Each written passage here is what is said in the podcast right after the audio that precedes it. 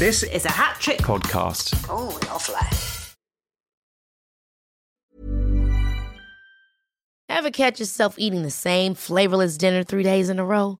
Dreaming of something better? Well, HelloFresh is your guilt-free dream come true, baby. It's me, Keke Palmer. Let's wake up those taste buds with hot, juicy pecan-crusted chicken or garlic butter shrimp scampi. Mm. Hello Fresh. Stop dreaming of all the delicious possibilities and dig in at hello fresh dot com. Let's get this dinner party started.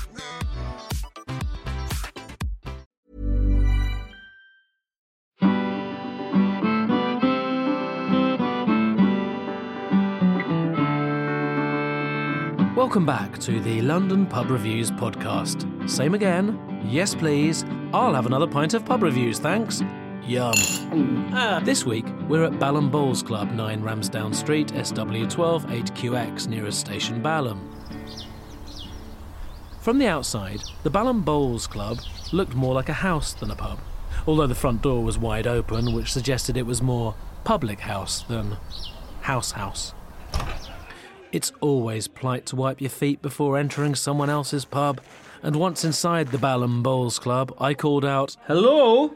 Anyone home?" For a pub reviewer, the Balham Bowls Club offered a lot of pub to review. To the left of the entrance were two serving areas and various drinking spots. Out back was a large eating area with a garden bar zone beyond. To the right resided a lounge room, and upstairs was a large function area with multiple rooms again. To review the place properly, therefore, would be like reviewing four or more pubs, but I was only prepared for one. Apologies, therefore, if I seem to cut a few corners, or if my review sounds like it's been written by someone who's just been drinking in five pubs. Mm. The first thing to say is that Balham Bowls Club, established eighteen ninety-three, isn't a bowling club, although it used to be. Old people are still very welcome, but today the premises no longer smells of them. There are nods to the building's former life with boards asking members to sign in and scoreboard numbers mounted across an entire wall. These numbers were in the lounge area, the room I visited first. Although, like eighteen ninety-three, that seems like a very long time ago. From memory, this room also had a wall of badminton rackets, which were chained to it, and an old wooden cabinet, upon which five remote controls had been placed. Yes, five. Ooh, yes please. These would become useful as I carried them around the pub, attempting to turn things on and off. I didn't see any bowls in Balham Bowls Club, although I did see some plates. Two people in black and white chef's clothing were each carrying a stack of them down the steps to the rear toilets, and they didn't return with them. It was all rather disorientating, this huge old pub, so I tore a menu into little pieces and started leaving a paper trail behind me. I continued onwards through the various rooms, scattering the fragments and grappling with my two drinks and the five remote controls. Whoa, whoa, whoa, whoa, careful. Air conditioner units beeped, T Vs were turned off and projector screens came down and up as I wandered through the maze of pub. Each room in the Balham Bowls Club was designed differently, so it was like wandering through a Swedish furniture shop that dealt with pubs rather than homes, or going on a debauched, messy pub crawl inside a single pub. It was exhausting work, but after clambering upstairs, I had a second wind. Aha! Now then. Like below, it was huge, full of various rooms, serving areas, and loos. But on the evening I went, it was closed, with no staff, no customers, no lights. Oh. It resembled an empty second home. Oh dear. Devoid of life, light, and love.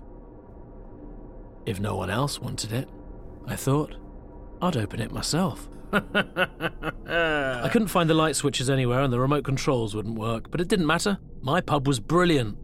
I immediately set to work polishing glasses, whistling, and making humorous quips. I pretended to sign for a new delivery of tasty ale, and I good-naturedly flicked one of my bar staff with the bar towel.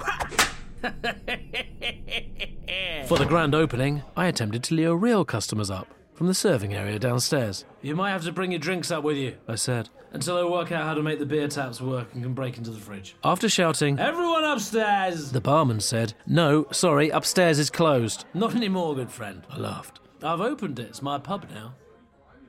I can't remember a lot about my pub, and I don't think it even had a name. I know it didn't serve drinks and it was very dark and there were no people and no atmosphere. And yet, when I look at the notes for my review, they read, "Wow, my pub is the best pub ever." London Pub Reviews was written and created by Paul Ewan and performed by Tim Key. The producer was Nick Koo. It was recorded by Alex O'Donovan at Strongroom Studios. Sound design was by Andy Goddard. The executive producer was Claire Broughton. And it was a Hat Trick production.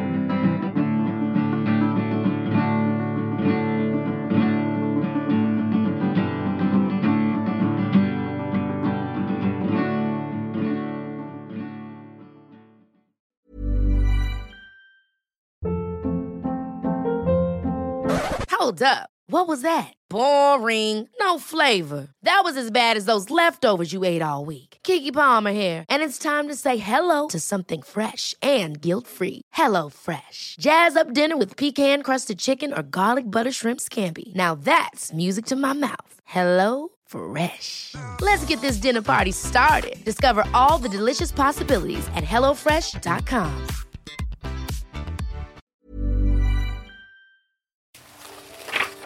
I chose Stick of the Dump by Clive King. I've chosen Little Women by Louisa May Alcott. I have chosen the book When Hitler Stole Pink Rabbit. I have chosen My Friend Flicker. Danny Champion of the World. The Seven Crystal Balls. The Iron Man. Claudine at Saint Clair's. The Guinness Book of Records. I chose Ballet Shoes. And then I came across in the school library a copy of Treasure Island.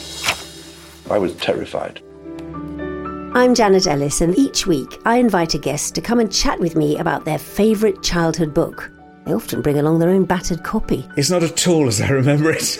This is a celebration of reading. I ended up reading it to my mum at home every night. Because who doesn't still secretly check under the bed for monsters? I knew that it was true. Harbour secret desires to run off to the circus. Riding like the wind into the purple hills.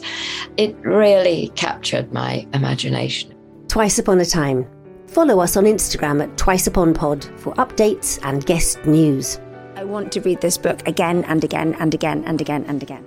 Twice Upon a Time is a Hat Trick podcast.